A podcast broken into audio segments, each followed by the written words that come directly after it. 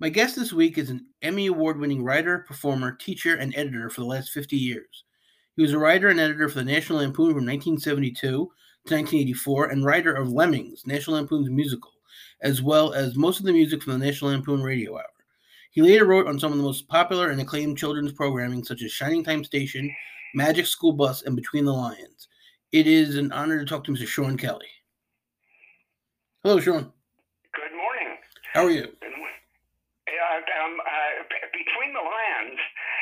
between the Lions was so promising. I really had I really had faith in that, and something went ter- not terribly wrong, but something went wrong. Anyhow, it didn't.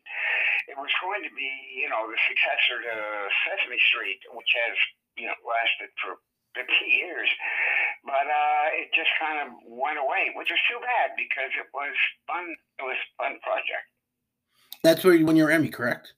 Yeah, I think that's what was the kiss of death. I thank it. No, I think part of the problem was with that one is that um, the the lions, the little the puppets, were uh, hairy, and um, somehow or another hairy uh, dolls and toys and bedroom slippers and whatever that entire marketing thing that that children's television workshop can do uh, didn't catch on. I mean, people, nobody wants you know the way Muppets are so sweet and fuzzy. They aren't hairy. Right. Uh, so, but I, maybe it was something else. Maybe it was me. But they, they, uh, we only got two seasons, I think, out of the Lions. You were born in Canada. Yep. And from your work, you do a lot of com- you did a lot of comics when you were growing up. Oh, that's all I did, really. It was, it was. Uh, I don't know why my my parents were so uh, permissive about comics. Uh, but yes, I was. Um, I mean, I, I actually, of course, don't have any longer, but had the first, you know, uh, um, Superman action comics. I had, I uh, was devoted to Red Ryder, for example. That was a comic book I couldn't get enough of. And when I got to be a little older, Pogo became a, a, a minor obsession. And uh, yeah, I just uh, comic books were all over the place, and as I say, my parents were not especially permissive, and if the comics were causing juvenile delinquency, you know, yeah. that was a, a, given. But somehow I, uh, I, I, I guess my parents didn't know I was becoming a juvenile delinquency. I, I really liked comics very much. Were there comedies that you listened to on the radio or watched on early television? Uh, what? on the radio every night, uh, my family, my extended family, my grand folks and uh, aunts and things would gather around the radio in the parlor and listen to Edgar Bergen and Charlie McCarthy and uh, Fred Allen and uh, I forget what else was it. Those were the big Sunday night uh, radio shows that we, you know, were devoted to. Um, television arrived in uh, in my world uh, when I was 12, so I didn't have any appreciation for anything that was on there. And anyhow, half the television in Montreal was in French, mm. so and and half of that was wrestling. But there was some kind of uh, goofy uh, little uh, show for kids and on that show for kids, they had a goofy little quiz, like uh, you know, ten year olds wearing mortar boards and answering uh, easy questions. But um, uh, my mother insisted that this was uh, this was something I should do. So for pretty much the better part of a year, um, I would uh, you know leave school on Friday afternoon and uh, toddle down to the Canadian Broadcasting Corporation studios and ring a bell and answer questions mm. like a little Pavlovian dog. Um, so, so I, I, the thing about that, I have, the only reason I even think about that is that it it, uh, it made television entirely unenchanting. Do you know what I mean? If you when you realize that what's what it really looks like behind the scenes has nothing to do with what it looks like in front of the scenes, and that it's uh, just a bunch of people doing their best or not. So I've never uh, a lot spent an awful lot of time in or around television. I've never found it um, uh, that thing that you would like to have, you like to feel, which is oh boy, you know, this is so great. Um, uh, uh, which um, uh, I remember when we, I was on Saturday Night Live very briefly as a writer, and I part of the what contributed to my hair briefly was the Jean Doumanian years. And the night before or the night of our first show, we're standing, Jean and I are standing in the wings, and they're doing a countdown. And she says, Isn't this exciting? And I said to her, I've been doing this since I was 12. Mm. And she looked at me like, Oh my God, does that mean you know something? Because I don't want anyone near me who knows something. And uh, within a short period, I was uh, I was let go. Oh, okay. I was going to ask you, like, two episodes. Did you get? Do you remember if you got anything on the first two shows? I don't believe I did. I don't believe I did. Um, um, I, uh, you know, when they I, occasionally I get a, like a, a, a eleven cent royalty check. because I was actually on on the staff, and that was the year that Eddie Murphy should have been been uh, be, become the, a huge star, but Jean was reluctant to use him for whatever reason. So um, he, he would, you know, I didn't, didn't have to do a lot of work because he wasn't going to get into the sketches and my yeah, I talked to Larry Arnstein, Mel Green, and Neil Levy. Oh yeah, who were all there that season. All of them were involved in that. Uh, Neil Levy was was very because he'd been around a bunch of the previous uh, shows, so he was acutely aware of what a bollocks this was. Right. Whereas um, a lot of the a lot of the new writers had were not especially experienced or didn't know why it was being so, why everything was so uh, bollocksed up. Um, but uh, but Neil did, yeah. And I'm sure Brian Doyle Murray did too. Yes, Brian came in the week I was excised, and um, uh, when he showed up, I thought, really, are they? Are they? That's great because you really know something, and are funny. And uh, but then I never, as I got to work with him because I was gone. Uh, I remember seeing him in his office and thinking, this is great. And then uh, I received my uh, my marching instructions, and I was there were a couple of us, Peter Tauber, Mitchell Kriegman, Leslie Fuller.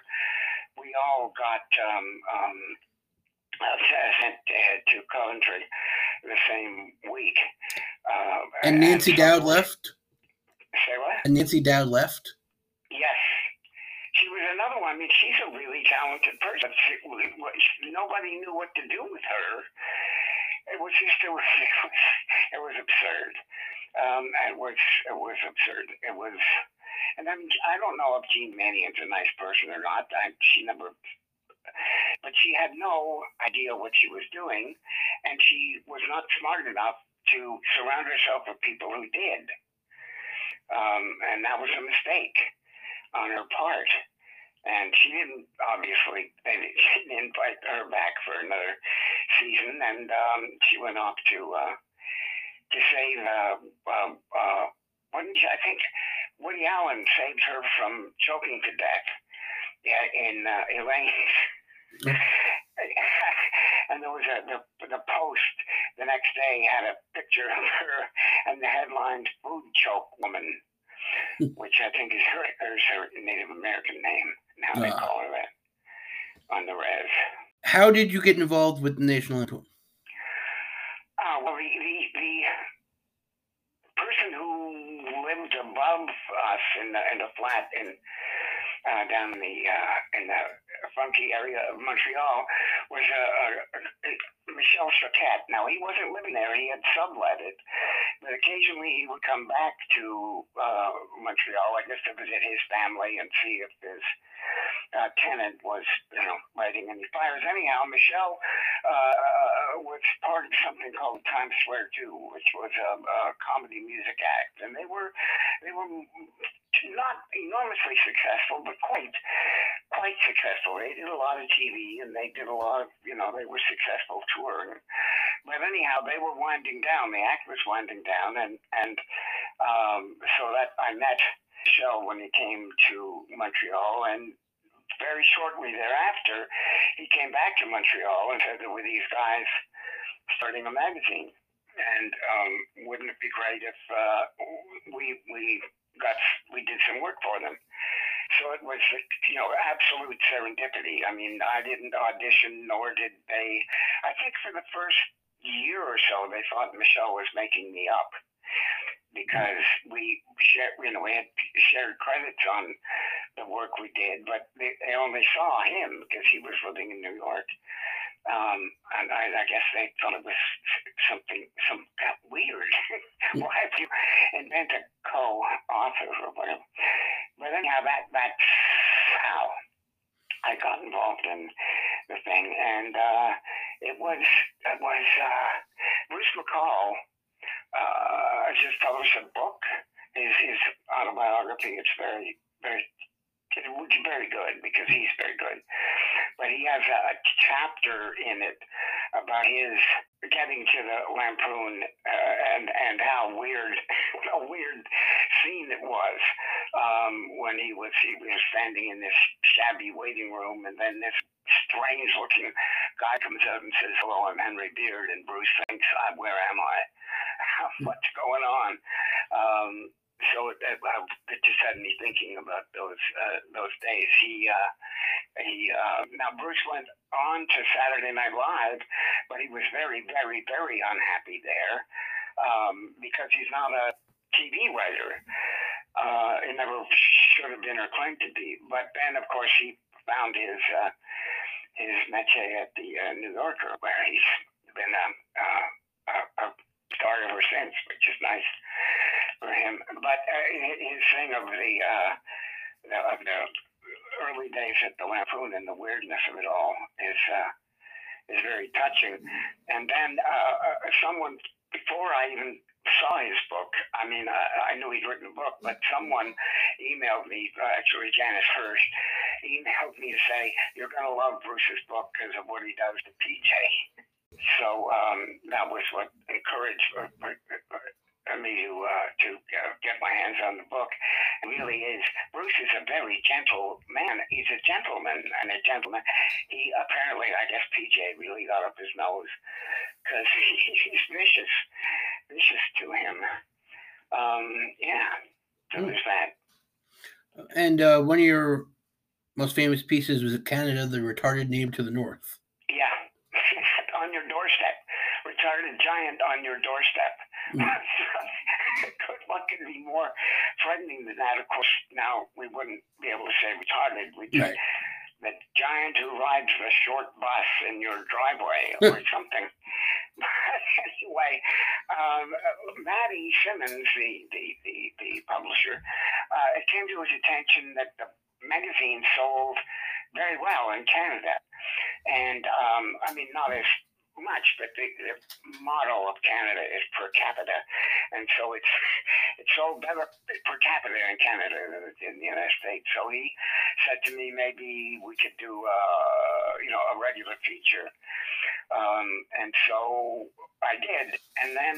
Uh, Michel Choquette and Anne Beatts and I cooperated on a on a Canadian the, the retarded giant thing, and then um, uh, Ted Mann came down from Vancouver and uh, did a lot of a lot of the invasion, the American Canadian War. It was was Ted Mann's contribution to it all. But uh, yeah, it was. Uh, uh and I'm sure it was true. I mean, it was demographically, I'm sure the magazine did uh, as well as there is a Canadian magazine. Oh, it has been for a very long time called Frank, which I don't think it has a wide circulation, but it's very. And there, well, there's another one called the Beaverton, which is an online magazine. But those they're modeled on Private Eye. They're very in inside baseball about Canadian politics, um, and that that you know that's not a subject that's going to get your uh, your bestsellers. Uh, uh, uh, you're not going to get bestseller dollars out of the Canadian politics stories. And too many John Chrétien jokes. Yes, that's right. And just, I mean, it's so. It's Frank is hilarious, and uh, Beaverton, which I get online, is hilarious. But I can imagine, whereas the stuff what we did with Canada, the retarded giant, what I think we did was we instead of the joke being on uh, in Canada, the jokes are on Newfies. You know, Newfies are the the Canadians of Canada.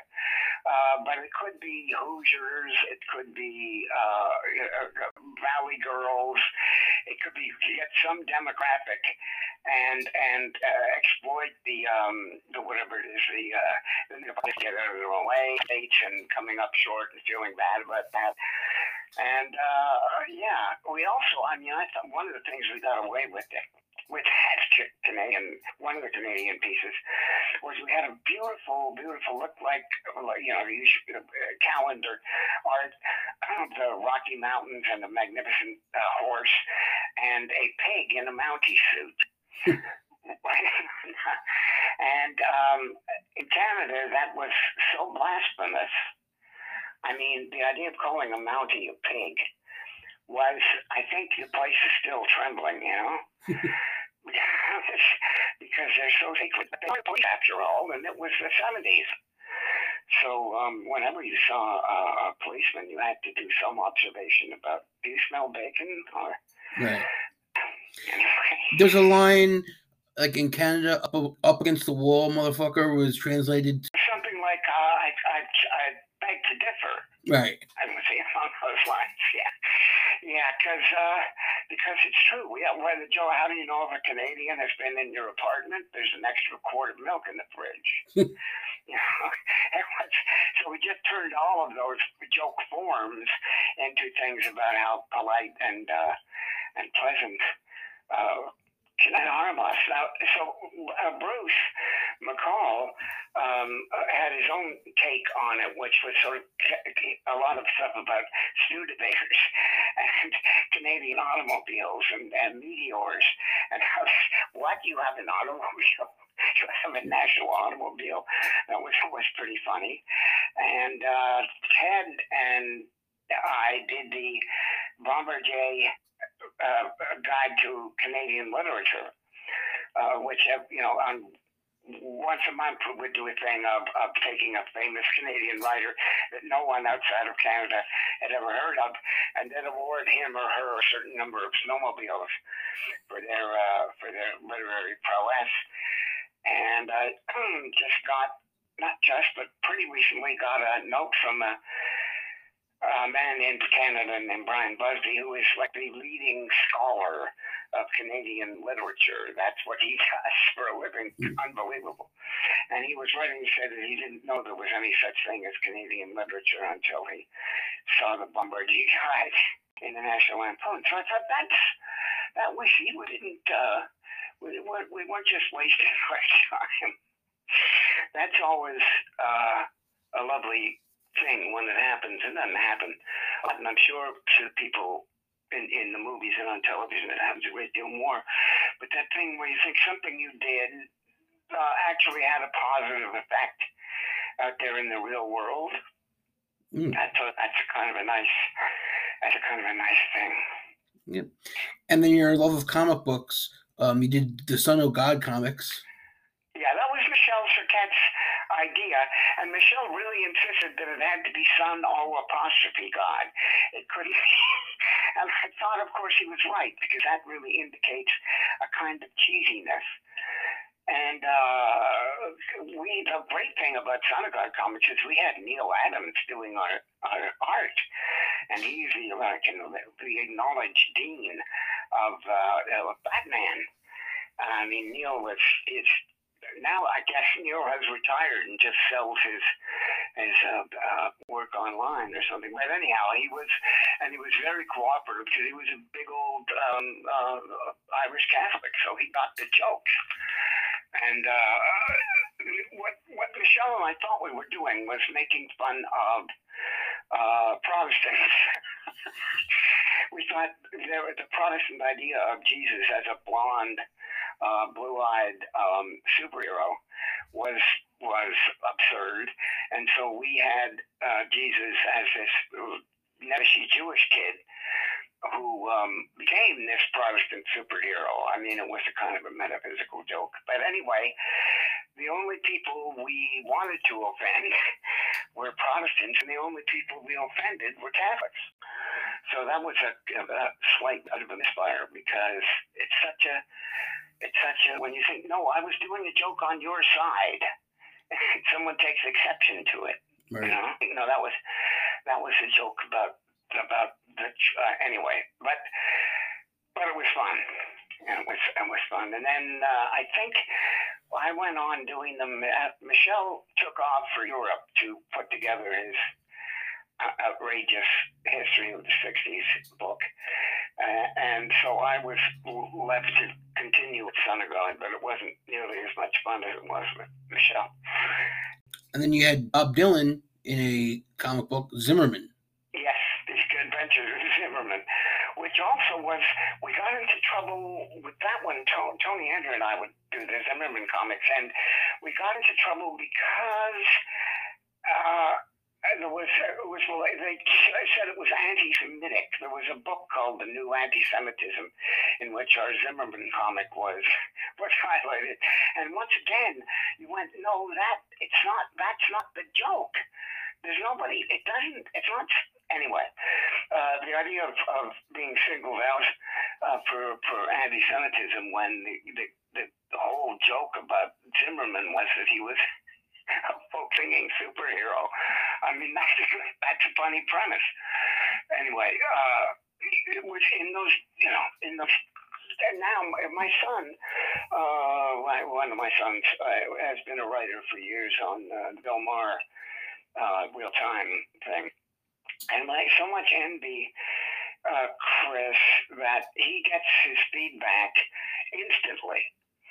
Right? He writes a joke and Maher does the joke, and then the uh, tweets and Twitters and emails and stuff uh, show up. Whereas at the Lampoon, you had to wait. Uh, it was a month before the joke got published, and another month before anybody could take exception to it. Chris gets uh, accused of all kinds of shit uh, uh, immediately. He was, he was telling me, this is like uh, uh, our family. A letter or an email or a tweet or twat or something to the HBO uh, saying that you have enough of liberals like Gore Vidal and Chris Kelly. And Chris, just to be mentioned as now, he thought, I need not work anymore. I can just lie here and look at that letter and feel good about myself. Because that's high praise indeed. Anyway, yeah, so uh, we, we had, we, it was always a delayed, a delayed. And so, and, and Matty always believed that what sold the magazine was its cover, and what sold the cover was sex. And um, uh, you would think, well, I had to, I, yeah. I mean, I guess this sexy cover will sell, I guess. I don't know. But the sexier the covers got, the more the book was not displayed on the magazine rack, and you had to, you know, ask for it at the counter. And um, so that wasn't. I think that backfired that that policy of, of basically being mistaken for uh, for a, um, a porn magazine. So I'm, a lot of things went wrong, and that was perhaps one of the things that went wrong. I'm uh, trying to remember who I talked to, but they were they they were a writer, and they were saying the first time that they saw National Lampoon, they thought it was funny porn. Yeah, that sounds about right. That sounds about right. And then, uh, yeah, I guess, I mean, you know, you could, Matty used to say, sex sells. And I'd say, yeah, well, heroin sells, but we're not in the heroin business. Right? And then there'd be a long pause while he'd look at me thinking, what does that mean exactly? uh, and then I'd say, well, okay, so sex sells. Tell me what you mean by sex, Matty. Like, what, you know, sex on the magazine cover. You're not talking about people fornicating. What do you? And so, you know what I mean? Uh, tits. And I'd go and tits sell. Okay, I'm writing that down. Uh, I don't. It was just. It was. Uh, was. Uh, I think he was. he, I think he was mistaken, and I was so great, I was so gratified to be right about that and have not a job. yeah. You were an editor at National Lampoon, and then the radio hour came out. Yeah, yeah, yeah, and that's uh Bruce. Uh, because I just read Bruce's book. He has a, the story um, of um, that Tony Hendra and Michael O'Donoghue were two of the editors, and they were having a blood feud. And Tony did this was a producer director on this uh, musical uh, essay show called down at the Village Gate, and that made Michael say, "Wait a second, how come Tony? You know, they were like two sons, like uh, it was very biblical, really, uh, Esau and Isaac or something." But anyway, then so Michael O'Donoghue insisted on having a radio show because otherwise no fair. so he did. He had a radio show, and they built a radio studio up on the uh, I don't know the uh, floor above our offices. Anyhow, and uh, you know it was it was done up to the nines. The the radio it went larger than the uh, than the editorial. Uh, floor of the magazine, and Michael was going to do an hour of radio every week. Well, that's hard. Mm. You know, that's really hard. There's a reason why people don't do it. um, and so, uh, and Michael then left. And so Bruce, in, in his book, is writing about how all of a sudden Michael was was uh, was gone, and there was all this radio to do. And uh, that's what Bruce said. It was so much fun for him because he wrote a lot of really nifty stuff for the radio hour, and it had the, I guess for him, it had that feeling that the the magazine had originally had, which is I'm going to do exactly what I want and get paid for it. Right? How mm. often does that happen in your life? And uh, no one's going to say that joke is too weird, or that joke is too off color, or that joke is too in, or that joke is too mean. They're just going to go with it because trust me, it's a funny joke. Well, that was so when the when O'Donoghue left the radio show, it became what are we going to do with it? And so all kinds of good things happened, including then uh, uh, Belushi coming in and bringing in all those Second City people, and it became. Uh, it became uh, much more uh, famous and successful. It went, went down to half an hour, uh, which was also a big uh, relief because it meant that didn't have to fill an hour with uh, improv. And so, yeah, and you guys pretended it was an hour show, but the radio stations were, were only playing right. a half hour. Yeah, and the the joke was that it happened because Seven Up became our unsponsor because that really did happen. But uh, Hendra and I did because Michael was gone and we were taking turns doing the radio show. Tony and I did a thing called uh, Impeachment Day, and uh, it was pretty raw about uh, Nixon. I know fantasizing we were about Nixon's impeachment, and I guess that upset uh, Seven Up people, uh, bottlers in Texas or something. So they withdrew their support, and the show went back to went to half an hour. Um, yeah, so, but, but you know, Brian McConnachie had to take over the show because somebody had to, and he wrote and we performed a musical comedy based on Moby Dick and it was brilliant.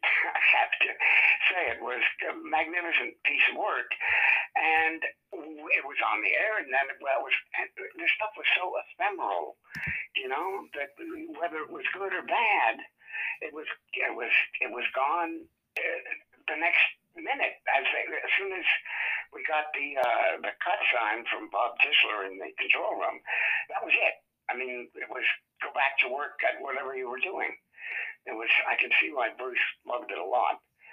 And uh, uh, and with George Crowe would do this fabulous Mr. Chatterbox stuff on the radio, and that was always a delight. and Chris Guest was usually around to do uh, Flash Bazbo. Mm. his, his guy in space, and It was Chris Guest's birthday yesterday, in case you wondered. Uh, uh, I know you were burning to know that, um, but someone sent me a letter, uh, a note saying it was, and I sent him a note saying hello. I guess maybe 75, I guess. Um, uh, anyhow, he's he, God knows he's gone on to to uh, to uh, immortality, uh, not just with the uh, with the, the the crazy the crazy rock group, but with his movies that are so like Best in Show is as good as a funny movie can be. Um, Chris is really a, a great talent, and it was always fun to work with him because he was such a great talent. He would, Chris would hum something. This is also a radio show. Chris would hum something, and I'd go, "That's a song," and then run away and write it and come back and give it to Chris. So I remember one, one, he, one day he was humming I mean, he went, I, he had a folk music voice that he would do, which is, I wish I was a Negro. and I wrote this song, Well Intentioned Blues, that begins, I wish I was a Negro.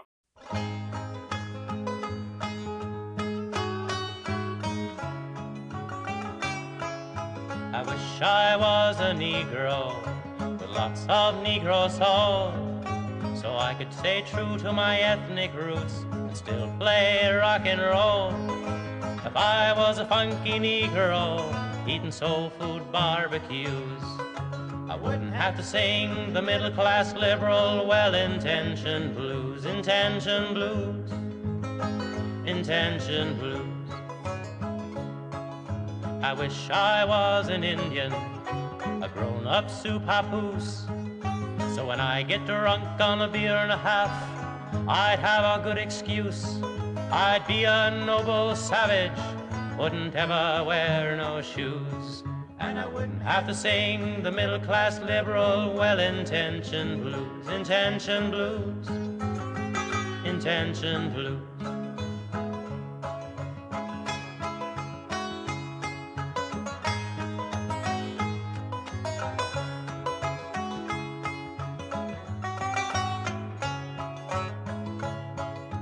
Wish I was a wetback on a strike in a lettuce patch, or a slant-eyed peasant with Viet Cong stashed underneath my thatch.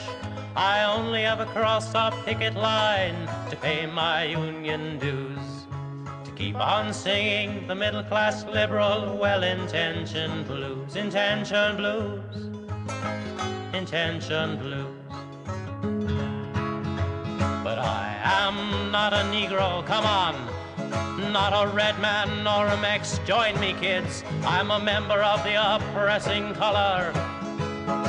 Language, age, and sex. I sympathize with the Arab cause. I feel for the put upon Jew. And I keep singing class liberal, humanitarian, meaningful dialogue. We are all responsible, well intentioned blues, intention blues, intention blues.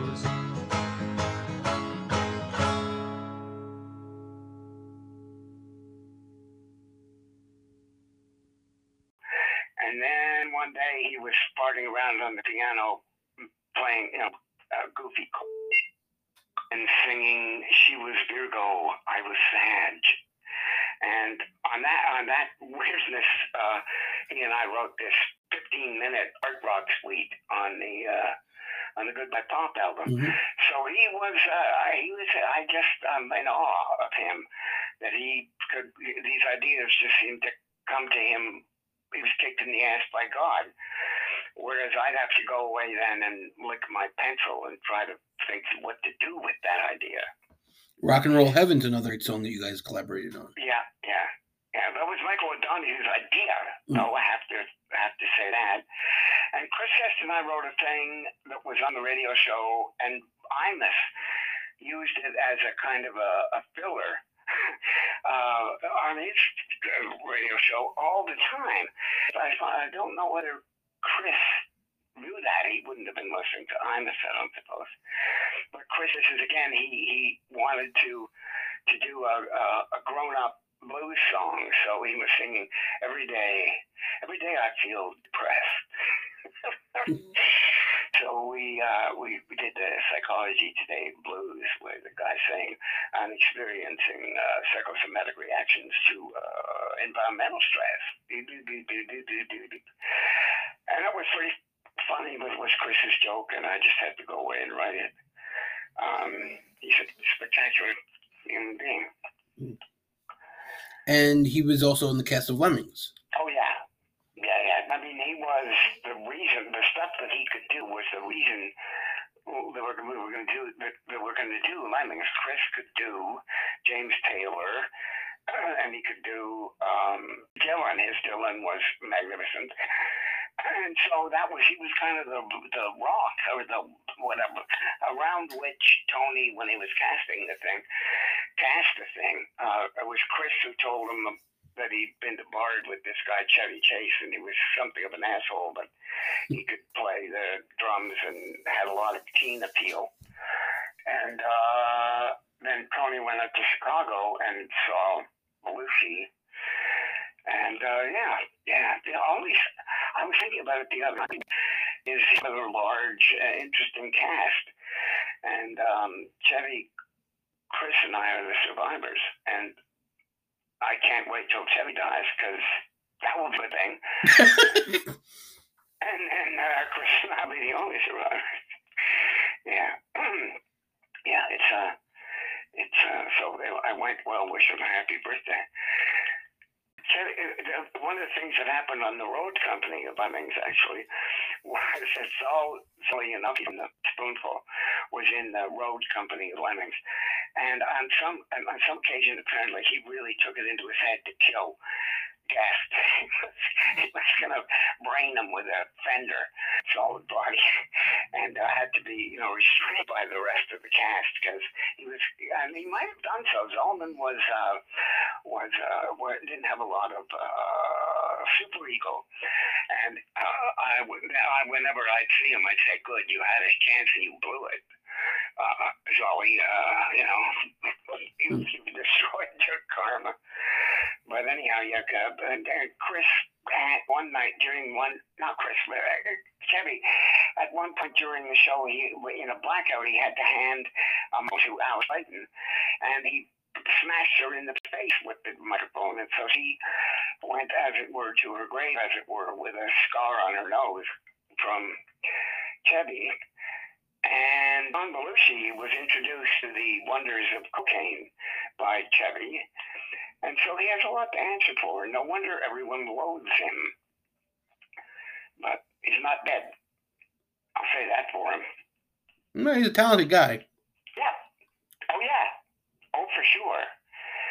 But yeah, yeah. And it was it was really uh yeah he, he uh on that first season of Saturday Night Live, it really he was the, the glue or the star or the whatever it is, which made Belushi crazy. But uh, for sure, yeah, he's very uh, he's, he's he's very easygoing. He's sort of got a kind of Cary Grant thing uh, going. Yeah, boom.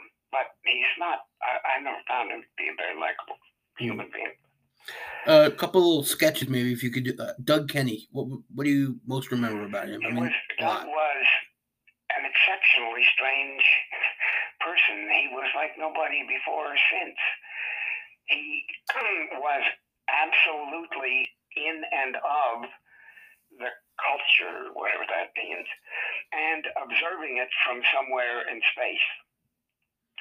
I mean, it was extraordinary that he, because the the, um, the, the jokes he would make would make only a person who was soaked in it would know that that that, that, that, that was that that existed, much less that you could make a joke about it.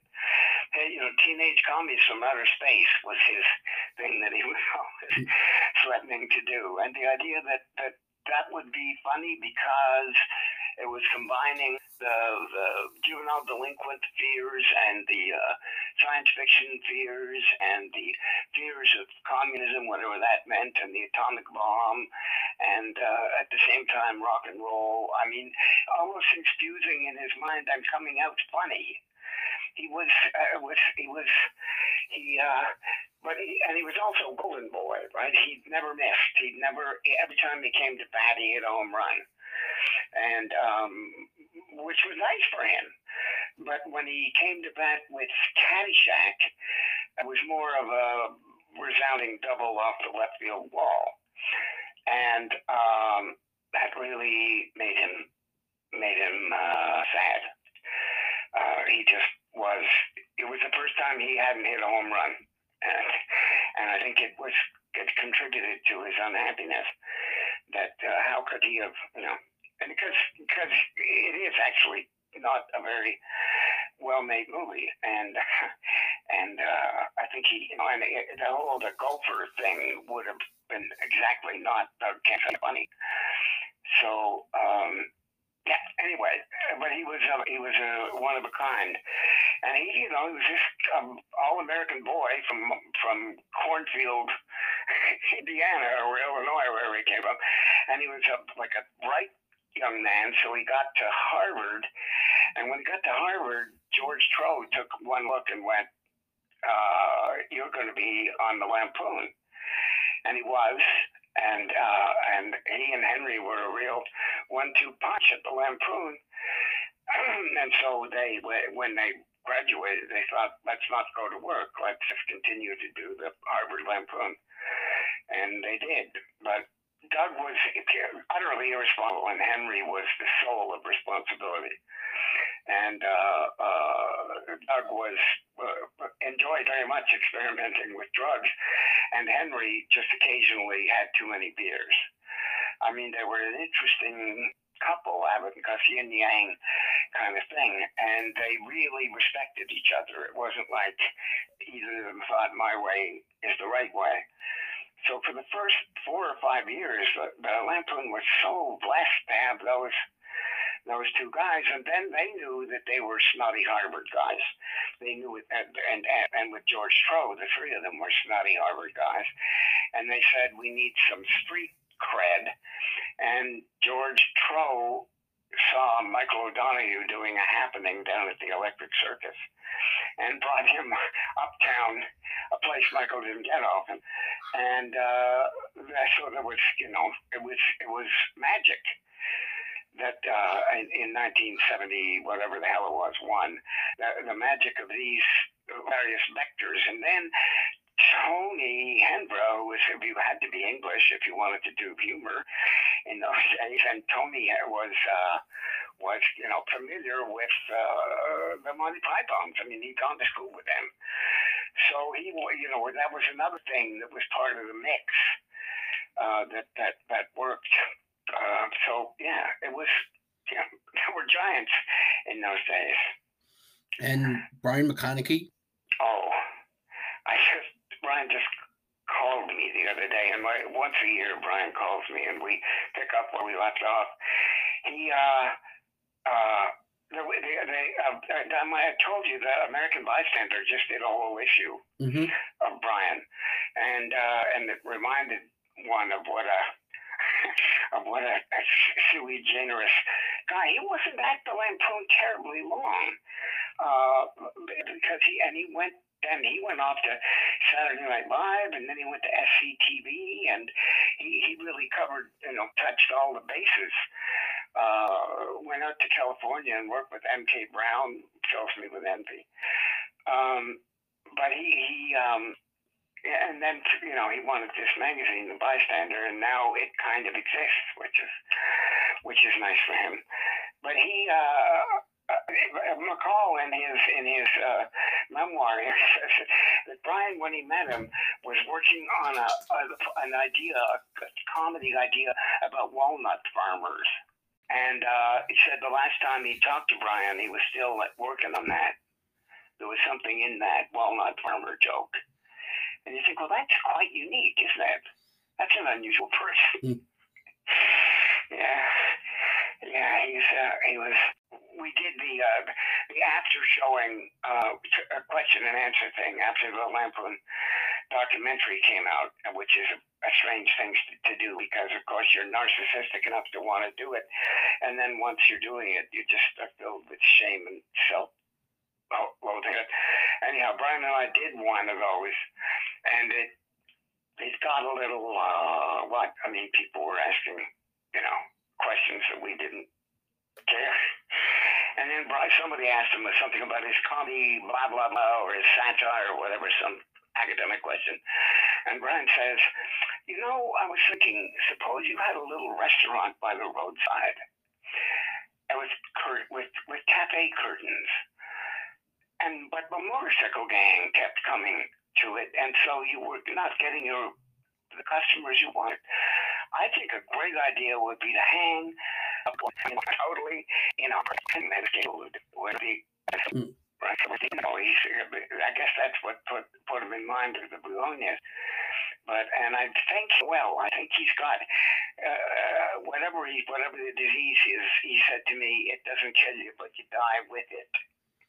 So I guess that may be the dread Parkinson's. I don't know, but he's he's still you know up and at him. It's not he's not bedridden. Canada has something even more uh, paralyzing in his uh, horse to combat entirely. But uh, mm. I don't know that for sure. Um, and we, you know, uh, we're old guys. Mm. we really we get on the phone with each other and talk symptoms. Mm. You know, we talk prostate. You know, what about yours? No, it's gone years ago. Really? It's just amazing that there's no Jews in this conversation, but you're complaining about your uh, your medical mal- maladies. Yes, I know. I know. Well, at a certain age, everyone's Jewish. I think so. just, so, no getting, no getting around it. Because you think about the older you get, the more you think about food, because sex is out of the question. So there's a lot of you know that really schmecks. You know where they make a nice and uh, yeah, that's a, that's old guys. And then the uh, there's oh, Paul Jacobs, who was also who was the, the musician on all of the mm. all of the stuff we did for years.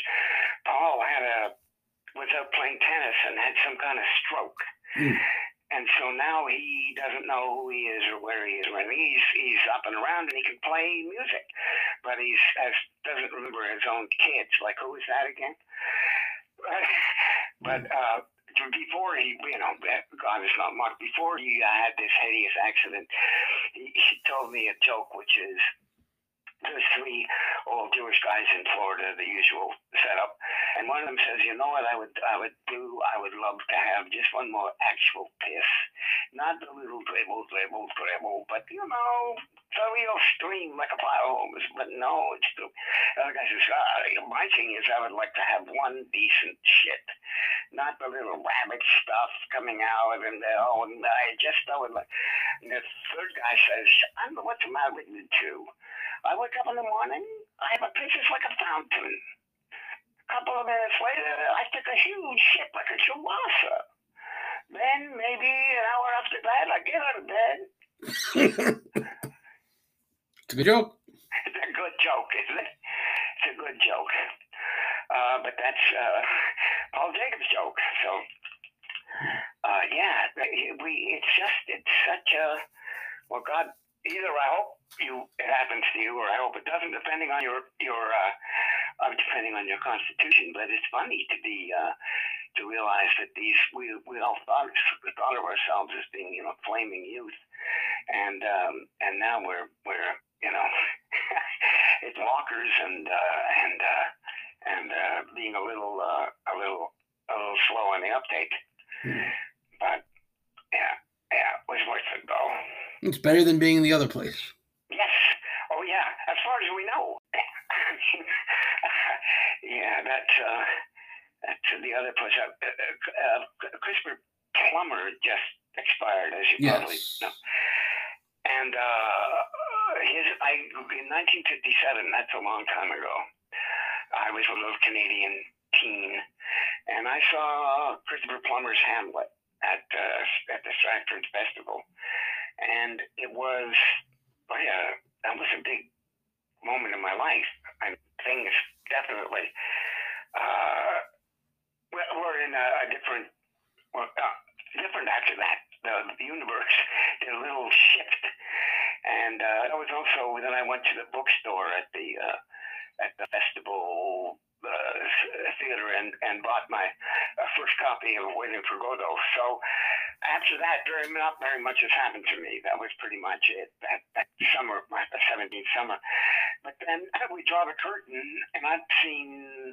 I saw Plummer do uh, Royal Hunt of the Sun, and I saw him do some other stuff on Broadway. But and I was like, he's a fellow Montrealer, which so similar.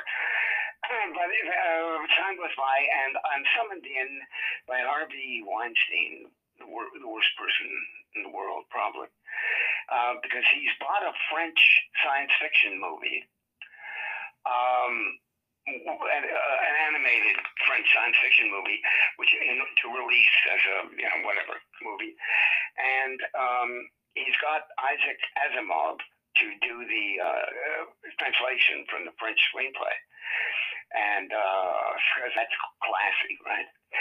And of course, Isaac Asimov, I don't know whether he reads French or anything, but um, the, the, the, there was no way that the, the screenplay went anywhere near what was on screen, right? right. That's a little difficult there. All of a sudden, you've got this.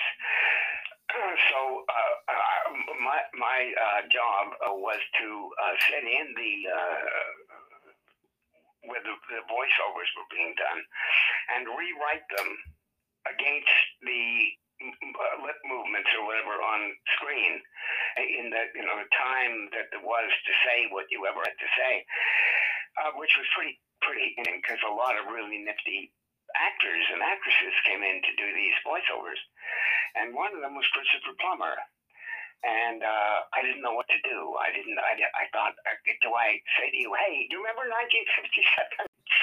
I, I, I, I didn't do that, but he was very, he was, you know, uh, enormously professional at, and he had most of the stuff to do. So I was, um, I was uh, working with him, uh, to, you know, but and he was patient and he was very, uh, very uh, grown-up guy. But it was either at either end of his career, I, I uh, caught him at his finest, and uh, and Harvey was uh, just just disgusting.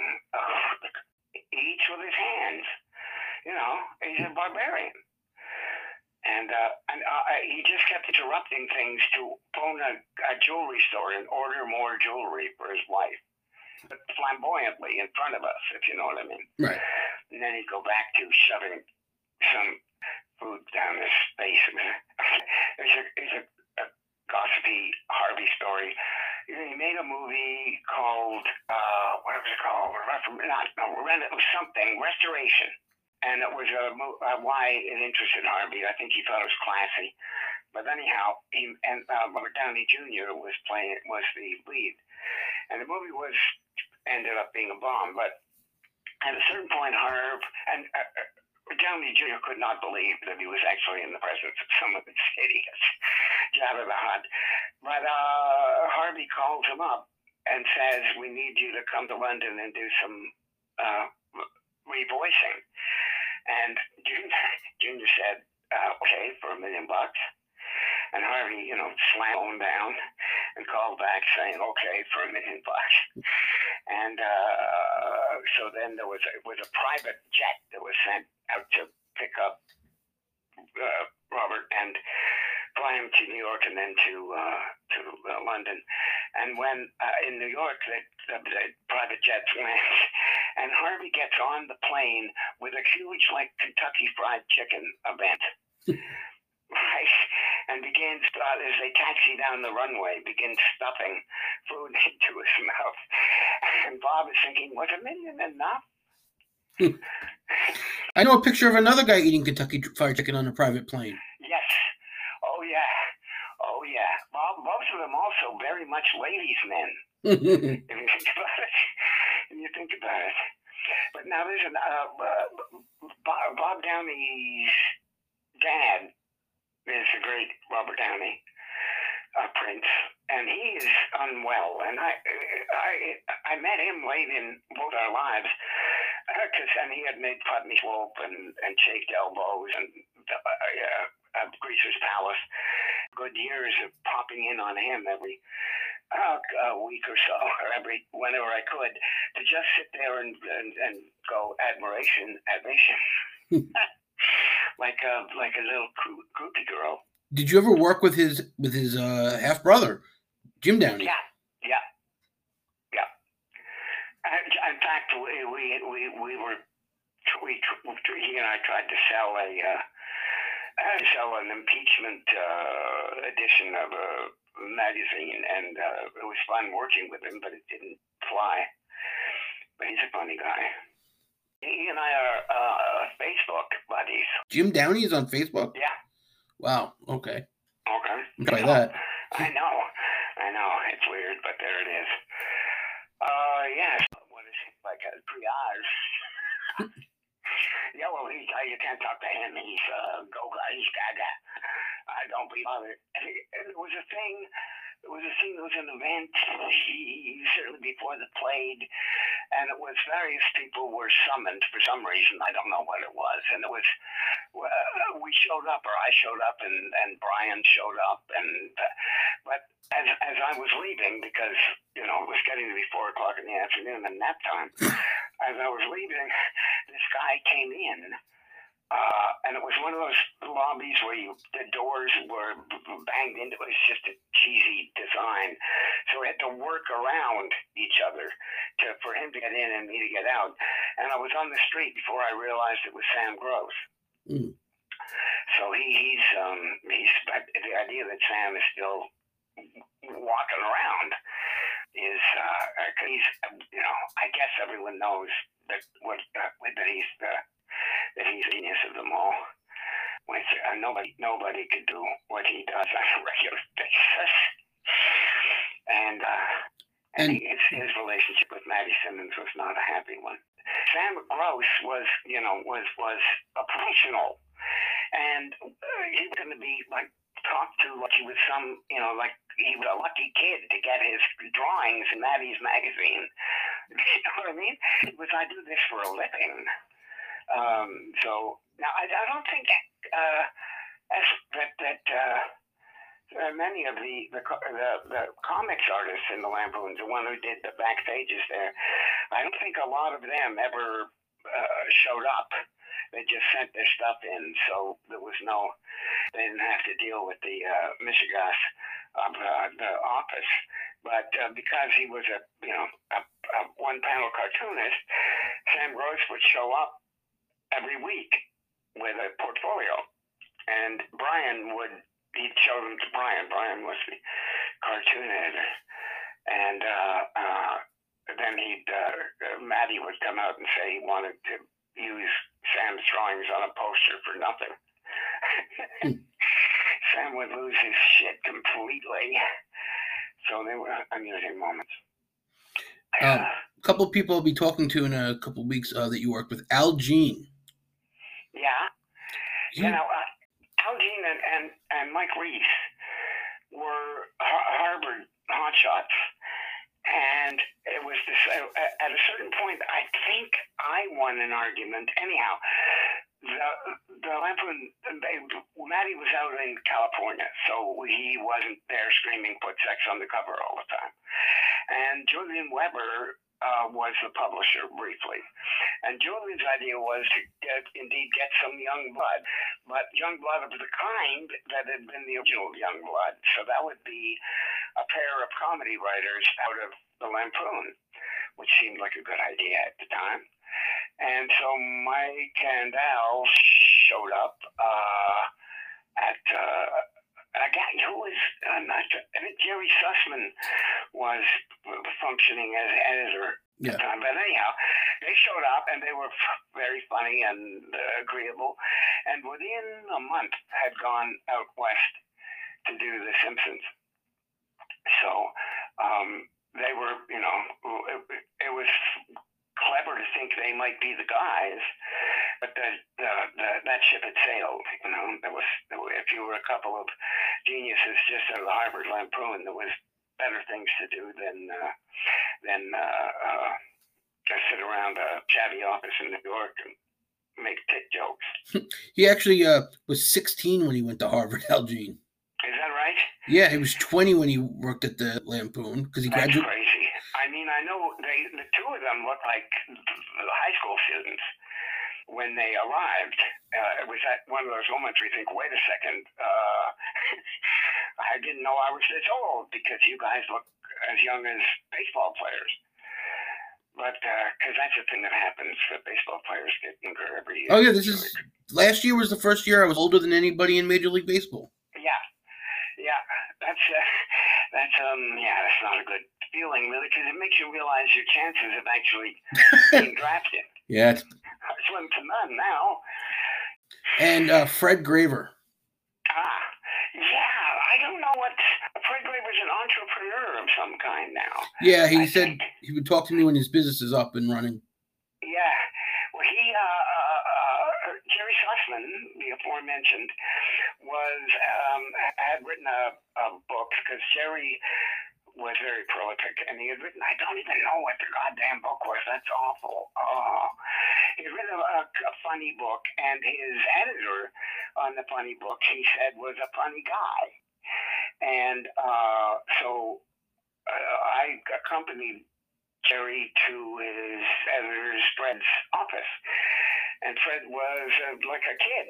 It was a, a, a, young editor at some, was it St. Martin's? No, it wasn't. It was, a, anyhow, at some publishing house.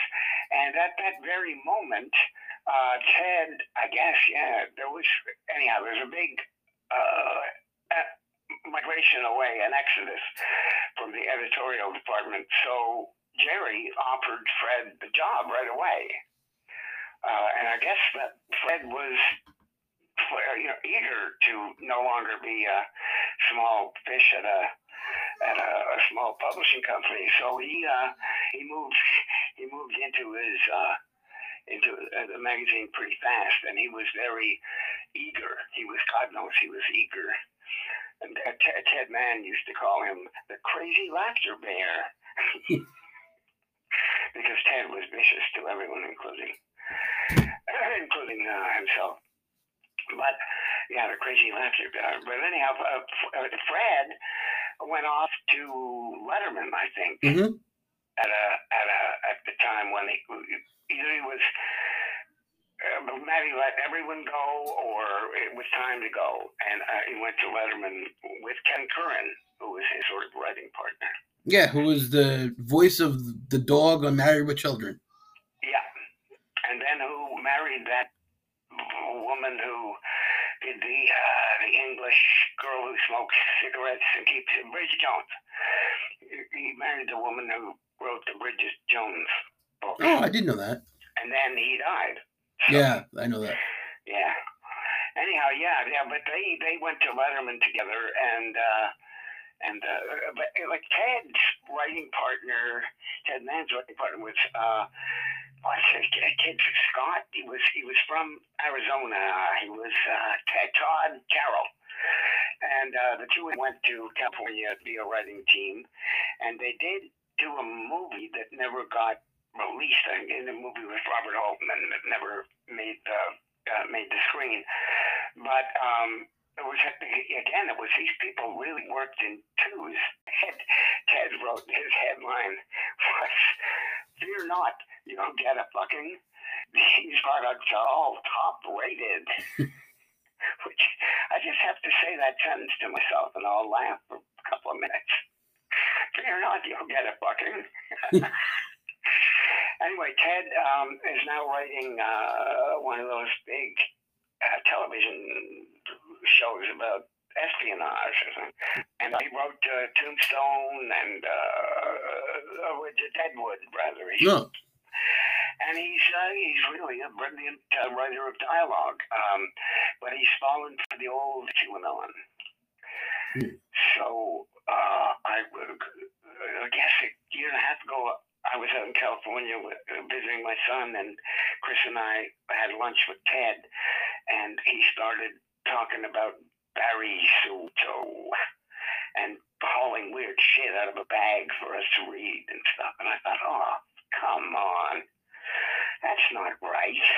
About Ted, he's monstrously intelligent, but he dropped out of grade school. I think I don't believe he went to high school, uh, and so he, he would he was uh, an autodidact. I guess that's the word.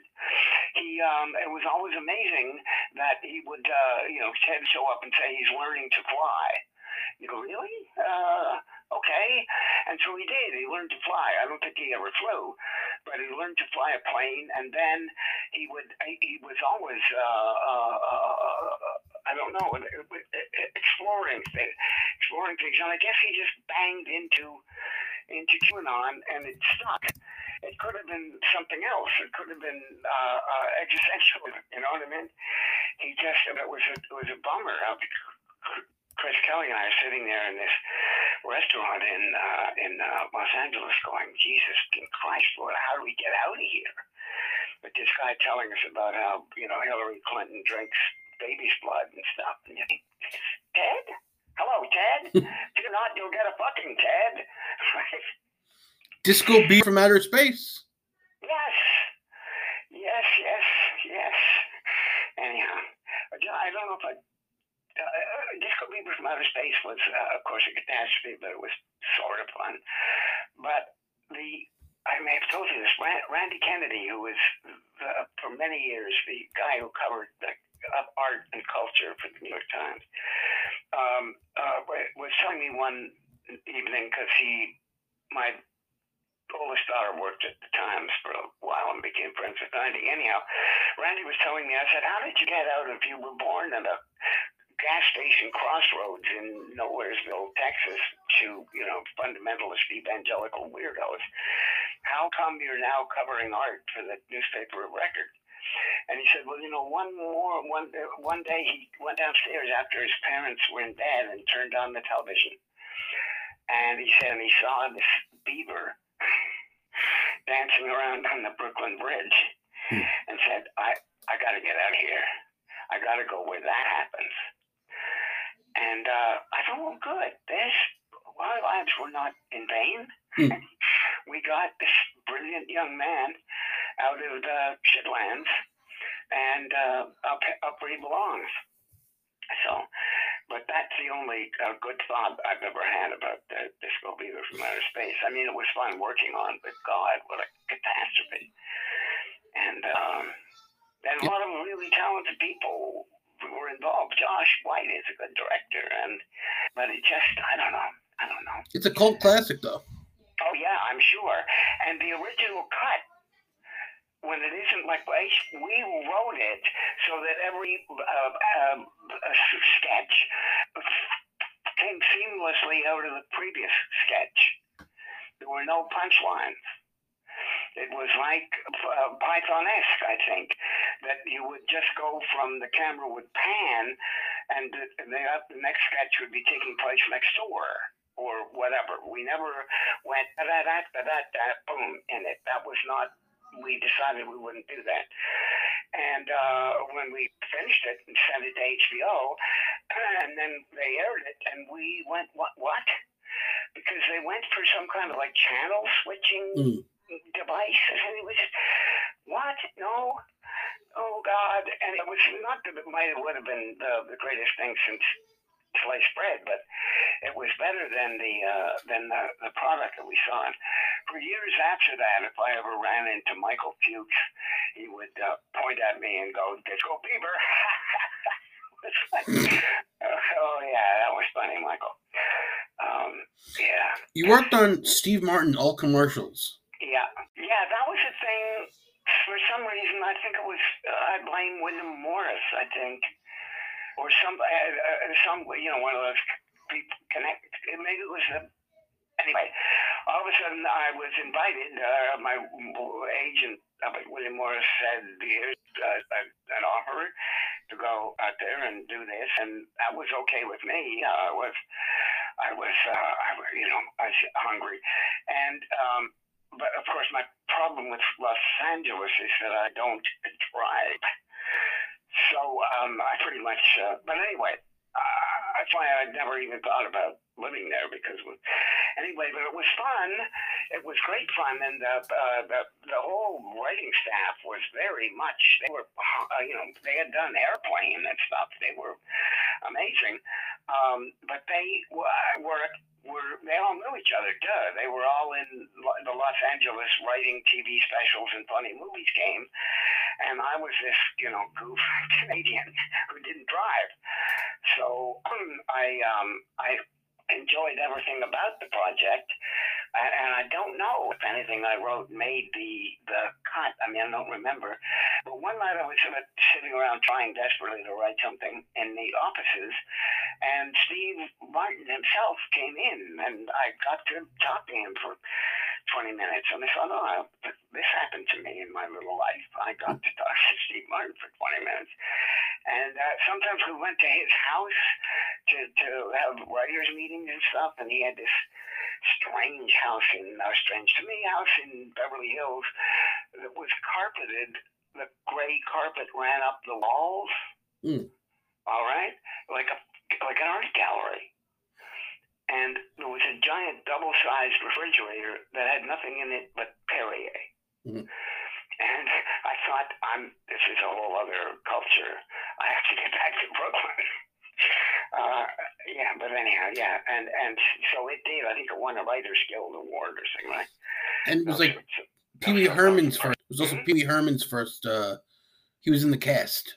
Yeah, yeah, and then well, you know, Pee Wee, uh, he was really he could do a lot of stuff, but when he got to audition up at uh, Saturday Night Live, everyone just shouted at him, you know, you Pee Wee, and so he wasn't. I don't think Pee Wee was going to make it with Jean Doumanian, so he didn't get uh, cast, and that would have been a blessing if he had the cast that year. Were you there when Jim Carrey auditioned?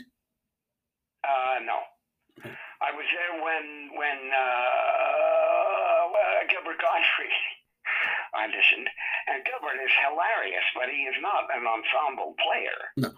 You know what I mean? That's what. What's he going to do? scream? I mean, it's funny, but suppose you run a sketch about a barbershop. What's he going to do in a barbershop sketch? Just scream? Right. It was because, you know, uh, Doumanian didn't know how to. She didn't understand what the very great stand up. You know, I've worked with uh, Gilbert off and on uh, subsequently, and I think he's a, a really nice guy. Mm. But uh, and and good at what he does. Heaven knows he was the one who did the aristocrats joke before. Oh yeah. So for that he goes immediately to comedy heaven, right? But uh, uh yeah, and he did a uh, one of the kids shows I wrote. He played uh, Jack Frost. Mm. character. Uh, uh, I guess it was Naughty and Friends, but anyhow, uh, he's okay but he was not going to be part of an ensemble group because uh, and uh, yeah, anyhow, it was a motley crew that she that she produced. She hired a guy called I can't. It had a weird had a weird name, and his wife had written My Boy Lollipop, so that was his kind of. Oh, Ferris Butler. Yeah, and I still don't know what the fuck that was about. Uh, but he got a sketch on, I think, the first show called Leather Weather, where the weatherman was dressed in in in S and M costumes or something. It was, uh, I was just, I don't, am I mind? Yeah, that was in the second episode. Uh, that was Malcolm McDowell. Yeah, and I couldn't understand who on God's earth would think that was funny. And then I thought, well, maybe I'm maybe I'm, maybe I'm missing a step. How, what's funny about that? Who else was was involved in that? Uh, there was um, Charlie Rocket who said "fuck" on the air, which was not wise. And uh, Denny Dillon, who really is a very, very, very capable mm. uh, actress and a funny person, but Gail Matthius is a play with. Gail Matthius is a funny person. Yep, that's right but it didn't. It just was. It was just. It went from bad to worse because it's that thing of if you don't know how to do something, that's okay, and, and there's a certain amount of fake it till you make it, of course, but uh, you gotta when it comes right down to it, you gotta have some idea Right. And uh, her idea was no one goes home. Larry Arnstein, he was telling Yeah. me that his wife was like, after the first week, his wife was like, "We can't do this. You just had a child, and you can't be there 18 hours a day or whatever." Right. And No, they, no, and I had, I was, uh, I had uh, uh, three kids at the time, so I couldn't be there 18 hours a day. And the, what Jean didn't understand is that people were there 18 hours a day under uh, the previous, uh, because they were highest heights on cocaine, and because they were competing desperately for Lorne's love. But they weren't there 18, being 18 hours a day doesn't create comedy. no, That's not, you know, she misunderstood the form for the content. She would always keep you waiting. If she'd say, see me at three, and you'd stand outside her office until six. but that was a Lorne move. Yeah. You know, something. In the entire, it was, it was striking. She knew, she knew what Lorne, she, or she knew that was what Lorne did. Right. That's what she she brought his structure and his um way of doing things, but not the actual comedy skills or knowledge of what comedy is. That's right. So it was pretty, pretty. Uh, was uh, was interesting. Except I, I really couldn't be there twenty four seven. I really uh, the first time around Saturday, Saturday Night Live back in in uh, nineteen seventy five and seventy six. Um, some of us, like Michael O'Donoghue and Anne Beatts and uh, made the jump over to uh, to and Belushi and uh, uh, to, but uh, whether I could have, I couldn't because I had uh, kids, and um, my kids were I was they were we weren't living together, so I had to see them on weekends, Right. and I wasn't about to give that up to um, to for anything. So I couldn't possibly work on Saturday Night Live, and uh, whether I would have or could have or whatever, I, I couldn't. Uh, and, and the second time around, then I thought, well, I'm grown up now and uh, I can handle this. But uh, I, so I put up a big photograph of the house I lived in in my office um, to point out to Jean when she'd come in and say, you know, why weren't you here last night? I'd point to this. Say, "Ah, that's where I live. That's my house. And um, she would shake her head sadly and walk away. She had a meeting, I was told, um, about whether or not to book the cast of Pirates of Penzance as a musical guest. Yeah. Why Sure. you would have to have a meeting with the writers of a comedy show to discuss the booking of the musical guest, I have no Yeah. idea. No. No, now Neil would have, that would have been a Neil Levy story, I think. That's, uh, yeah, because uh, uh, Neil had to do with it. She had been a booker. That's the weirdest thing about Right. it. You would think it was one thing she actually knew how to do. But, yeah, well, I don't know. Well, they had Um, good musical guests that season.